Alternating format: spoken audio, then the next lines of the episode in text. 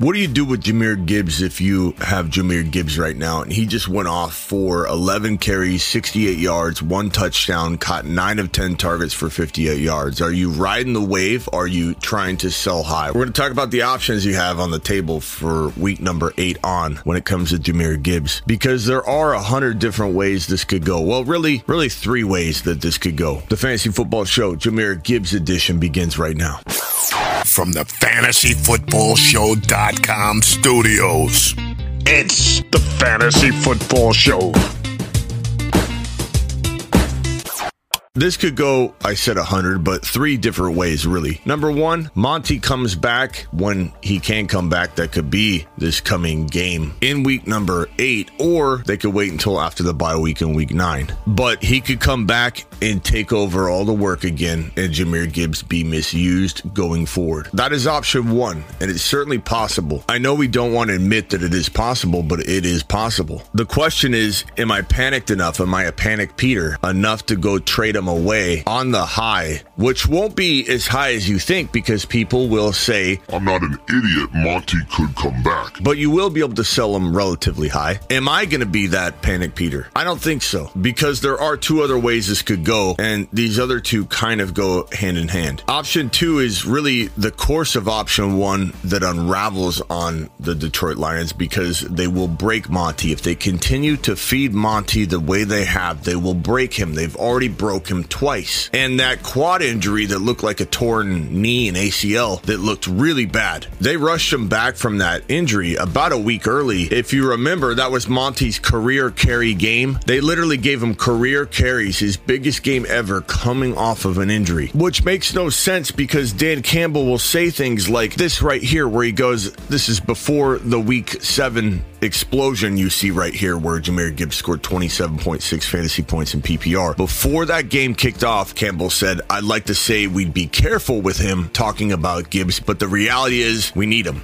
So we're going to go as far as he can take us. It doesn't make any sense that they're cautious about using Gibbs all the time, but they'll throw Monty to the Wolves. And and I know that they want to run it between the tackles and they feel like for whatever reason they'll break him. But if they're not going to use him, why why save him? It's like the guy that saves his money. He's a penny pincher, a stingy man all his life. He doesn't ever spend a dime and he saves and saves and saves. He's 70 years old. He's still saving. He's 80 years old. He's still saving. He dies at 87 years old with all of his money, no one to leave it to, and he never spent a single dime of it. That's what I feel like Dan Campbell's doing if he's going to continue to conserve this man to the point where we don't want to break him, but we'll break Monty. It, it makes no sense at all. So they're either going to break Monty and he'll be back, but we'll have a couple weeks of, Damn it. you know, here we go. Gibbs is not getting the work again, but then Monty gets injured and Gibbs reemerges. That's probably the way it's going to go if they do rely upon Monty in such a frustrating way that we're like, oh, here we are again. Because if we're there again, that means he's not getting any of the work and Monty's getting overworked. Option number three is kind of springboarding off of that, thinking of getting him hurt, right? That the, the team says, Dan Campbell says, the coaching staff says, why don't we kind of divide this up a little bit? Why don't we do a little Mostert to Achane action? Why don't we give this man the ability to run the ball in a fashion that allows him to do this right here 11 carries and nine catches. He can do that with Monty running the ball 20 times between the tackles. And so if you're a smart person, and I, I don't know that Dan Campbell is at this point. I know he's a good coach in many ways. He's a motivating guy, but what is some of these decisions don't make sense. This is not a lot of work. This is the amount of work that Achane would get. And if you haven't seen the similarities between Achane and Gibbs yet, you aren't paying attention because they are almost cut from the same cloth. This is a player in Gibbs that has acceleration and cutting ability and metrics that are off the chart. He can make players miss. He could lead the league in broken tackles. He has that ability and he only needs 10, 11, 12 carries mixed with about five, six, seven receptions. He got nine receptions for 58 yards in this game, but in a productive offense, moving the football down the field with Monty doing very, very good work between the tackles, running the ball 18 to 20 times between the tackles, getting 100 yards and a touchdown every single game. Monty would open up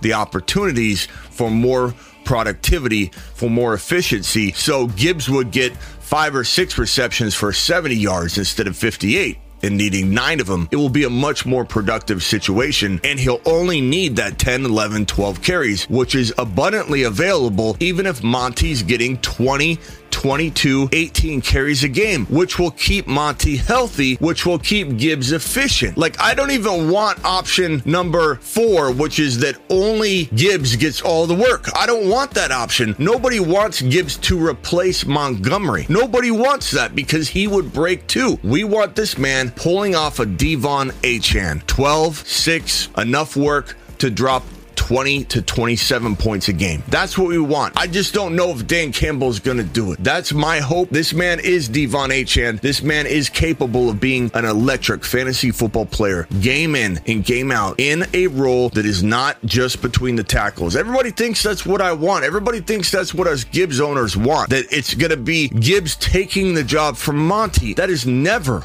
what we wanted in the offseason. And I've been wrong up to this point, but I don't think I've been wrong in theory. It sucks being wrong when you're right. And I know for a fact I was right because we're seeing it with Achane. We're seeing it with Gibbs getting 11 carries. His role should be irrelevant to Monty's. And I should take a lap for thinking this wasn't going to be affected. I said in the offseason that Monty's workload had nothing to do with Jahmyr Gibbs's workload. They were completely separate. His role was what we've been seeing out of With Mostert up the middle. That's what I predicted. I was wrong. They didn't do that. They haven't deployed it that way. But that's the way it should have been deployed. And I know I'm right in that if he gets into that Achane role, which is really just this volume, because this is not Monty volume, he would and will explode. I can't advise you whether to hang on to them, sell high while you can, or ride the wave out, or just get rid of them altogether, even if someone's not paying top dollar. I can't really tell you to go down this road with me. We can hold hands, sing kumbaya, and walk off a cliff together if Dan Campbell decides to screw every one of us, and that's certainly one of the outcomes that could be waiting for us. But I do know that I'm going to, in most cases, unless the right offer comes along, and I've got so many shares of Gibbs, I do advise you diversify where you can, when you can. If I only had one share of Gibbs, I probably would hold hands, kumbaya, walk as far as we can, close our eyes, grimace, and hope that there's land in front of us and we don't go falling off a cliff. But for the most part, in a vacuum, I'm not selling him off expecting this to end. I am hopeful that they see the value in this man. I'm also like